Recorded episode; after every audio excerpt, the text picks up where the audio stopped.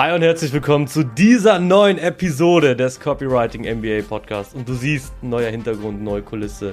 Wir haben unser Headquarter jetzt final umgezogen am Kopfende der Königsallee, 14. Etage. Blick über Düsseldorf für noch klarere Gedanken. Und deshalb geht es auch heute ums Thema Positionierung Advanced als Copywriter.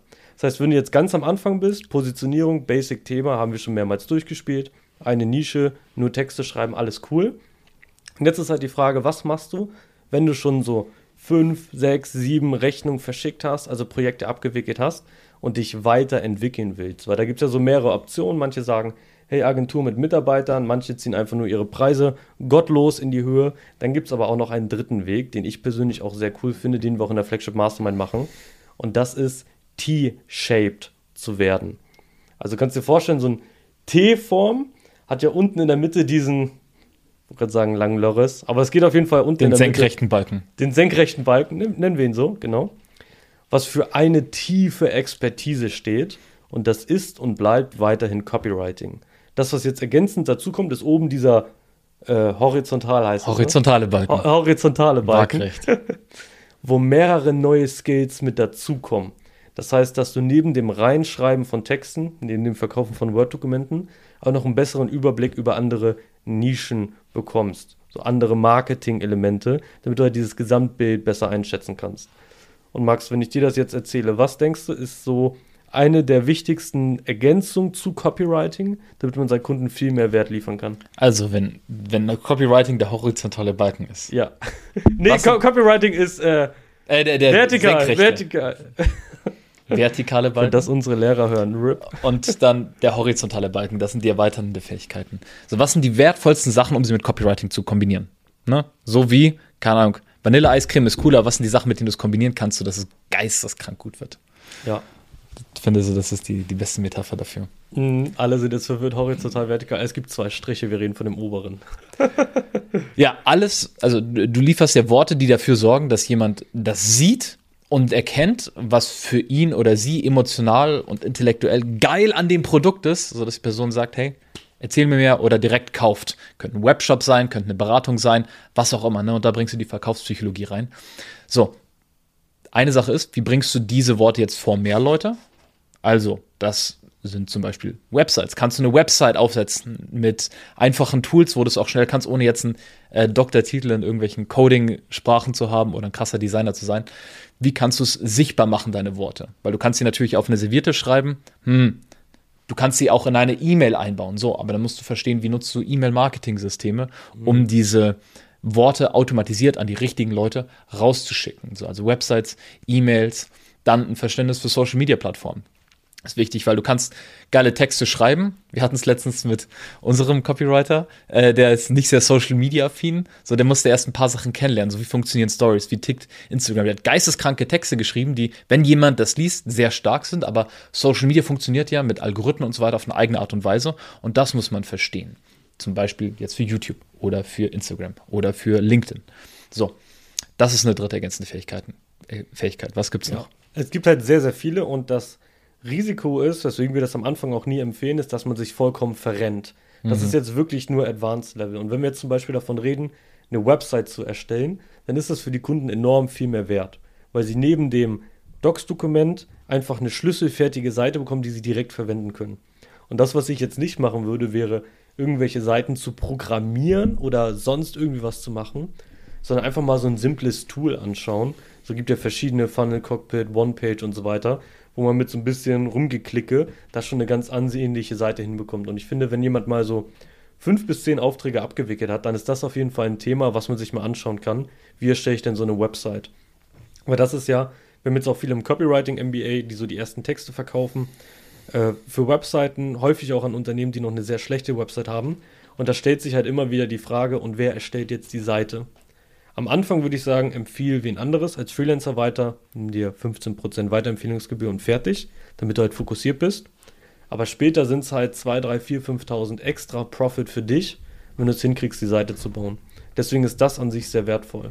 Gleiches Spiel mit E-Mail-Marketing. Wenn du es einfach schaffst, neben den E-Mail-Texten auch das Tool so einzurichten, dass die Leute zu einem günstigen Zeitpunkt das Ding angepasst bekommen, sodass es nicht im Spam landet, dann kannst du halt gleich statt einem 800 bis 1000 Euro Retainer einen 2, 3, 4, 5000 Euro Retainer nehmen. Und so geht das ganze Spiel halt weiter. So, die Gefahr ist jetzt natürlich, wenn man jetzt so ein Webseitentool im Detail meistern will, dann dazu noch so ein E-Mail-Marketing-Tool im Detail, der komplette Gott darin werden will, verrennt man sich halt im Detail. Deswegen nochmal zurück zu dieser T-Form. Ist das halt so, du weißt ungefähr, worum es geht, kannst du es auch machen, muss jetzt aber kein Profi drin sein. Das ist da so diese schmale Gap, die wir machen wollen. Und äh, dieses T, wie schafft man das, dieser wertvollere T-shaped Focus, äh, dass es nicht ein Bauchladen wird, wo letztlich der Kunde nicht weiß, okay, was bietest du jetzt alles an und was nicht. Du weißt es selbst nicht. Das Pricing ist komplett komisch. Im Fulfillment bist du überfordert, weil du, okay, jetzt muss ich das machen, dann muss ich das machen, dann muss ich das machen.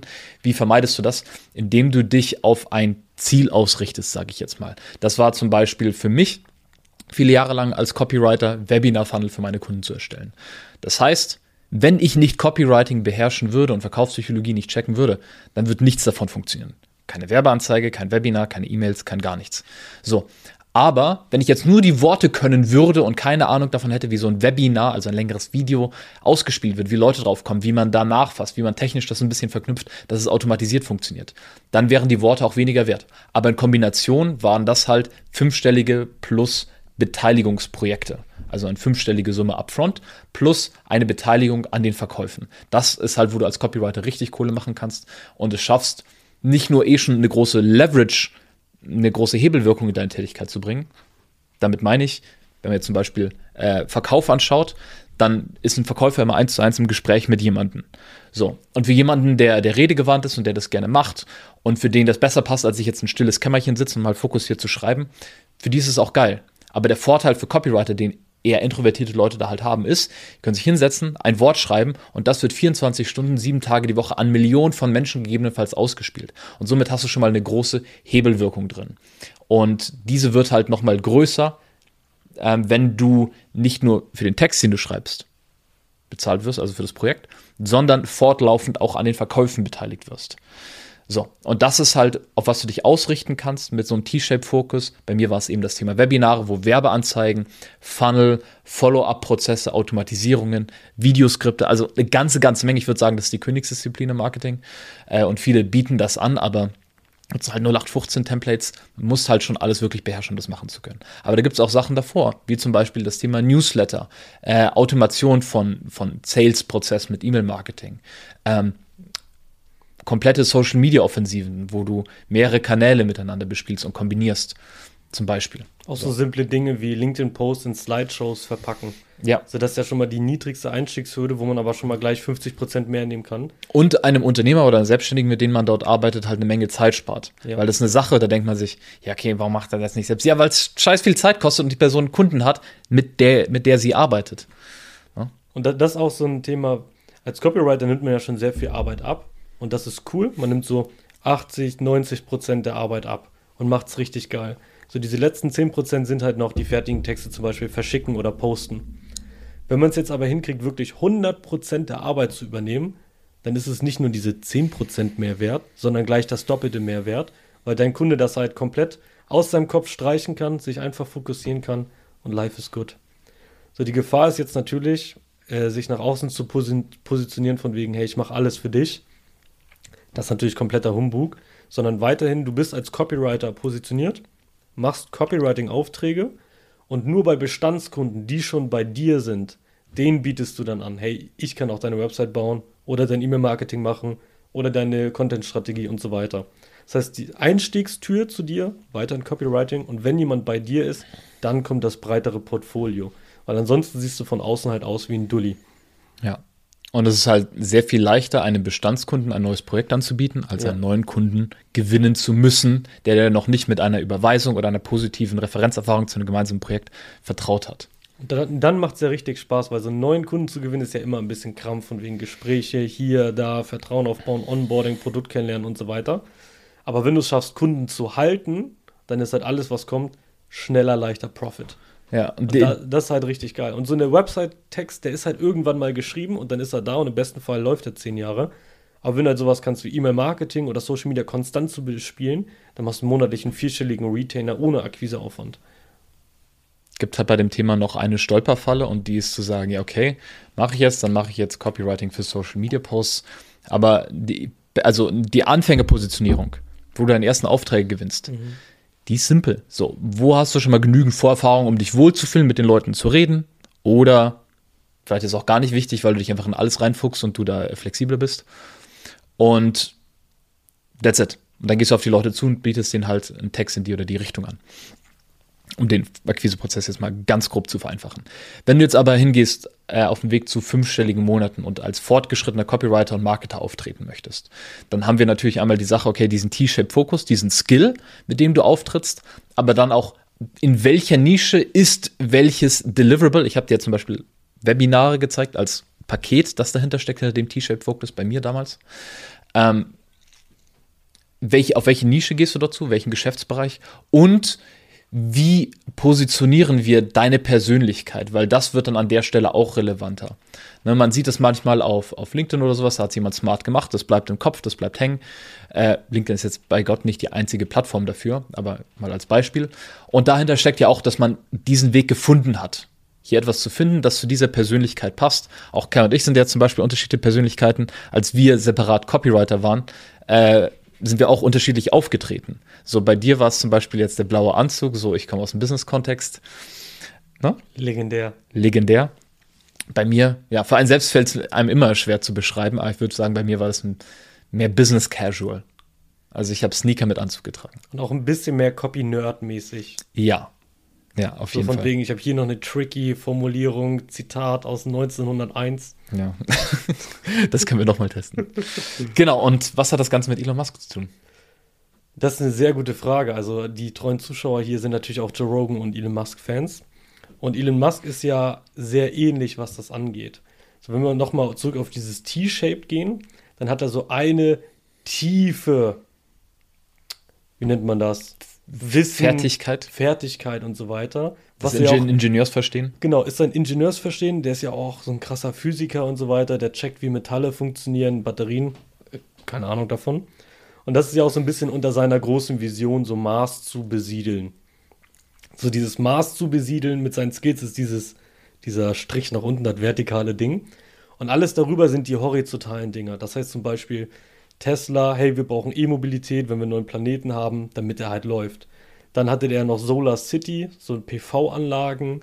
Hey, wir brauchen da, der hat bestimmte Energien, da können wir keine Erdöle ab, abfarmen, sondern brauchen wir durch Sonnenkraft, brauchen wir Solarenergie. Dann brauchen wir dann noch Internet, Starlink, dann brauchen wir noch das, das. Das heißt, er hat so eine Kernexpertise und dann so ganz viele verschiedene Businesses, wo er das dann halt mit überträgt. Was jetzt natürlich in einem ganz anderen Verhältnis ist als bei den meisten Copywritern, weil da ist halt jedes kleine Business ein paar Milliarden wert. Mhm. Aber das ist halt so ein bisschen die Richtung, wo es hingehen kann. So ein gemeinsamer Nenner, wofür man bekannt ist und das dann auf verschiedene Subnischen übertragen. Und der macht jetzt, wobei, muss man jetzt sagen, äh, ich wollte sagen, er macht ja keine Medienfirmen. Ne? Es ist Tesla, es war davor PayPal, es war davor, oder der Vorgänger von PayPal X.com kommen mhm. gleich drauf. Ähm, dann SpaceX und so weiter, alles, was auf den Ingenieursstamm aufbaut. So, und jetzt X.com, also was ehemals Twitter war. Das tanzt ja dann wieder ein bisschen aus der Reihe, aber ich glaube, äh, passt dann auch wieder insofern dazu, dass der halt durch seine öffentliche Wirksamkeit, durch seinen, seinen Kultstatus, sehr viel Aktivität auf Twitter etc. Äh, und dass er halt auch anders auftritt in Interviews als die meisten großen CEOs oder sowas, mhm. dass er damit halt ins Mediengame reingerutscht ist. Und da passt es jetzt halt dazu. Ja, ich glaube, da sind auch noch so ein paar Secret-Dinger, die jetzt natürlich auch Fake News sein könnten. Aber der kriegt zum Beispiel gerade ein bisschen Shitstorm wegen dieser neuen Batterietechnologie, dass da halt irgendwelche Minen sind, wo was die was da abfarmen. Da sind irgendwelche Sonderärzte drin, die aus irgendwelchen Minen kommen, wo das halt ein bisschen zass sein soll, dass das hergestellt also wird. Also meinst Minen in Afrika zum Beispiel, wo es abgebaut wird mit schlechten Ja, Afrika, Australien und so weiter. Gibt, gibt da ja einige wo er halt auch so ein bisschen, klar, wir wissen jetzt nicht genau, stimmt das, stimmt das nicht, aber wo er halt auch die Medien so ein bisschen breiter macht, von wegen, dass mehrere Meinungen toleriert werden, mhm, mhm. was ja auch wieder für die Version, äh, für die Vision neuer Planet besiedeln essentiell ist. Dass da nicht gleich in irgendeine radikale Gruppierung reinkommt, sondern dass die Leute da schon so ein bisschen open-minded sind. Mhm. Deswegen, ich glaube, wenn man tief in die ganzen Themen reingräbt, findet man da schon die Verbindung zu dem vertikalen Strich. Gutes Schlusswort. Yes. Und wer wie Elon Musk werden will, äh, kann zu uns kommen in die Flagship Mastermind. Wer der Elon, der Elon der Musk Übergang, der oder? Copywriting-Nische. Es gibt natürlich ein Risiko, wenn man sich in diese ganzen Themen eingräbt, Webseiten, E-Mail-Marketing und so weiter, dass man sich da drin komplett verirrt. Deswegen haben wir es bei uns in der Flagship Mastermind so gemacht, dass wir einfach nur erklären, das brauchst du, so dieses Pareto-Prinzip wissen, damit du verstehst, wie es funktioniert, es deinem Kunden anbieten kannst, aber mehr auch nicht, damit du weiterhin deinen Fokus behalten kannst. Deswegen das verlinken wir dir auch mal. Komm gern dazu und dann sehen wir uns in der nächsten Episode wieder. Mach's gut. Ciao. Peace.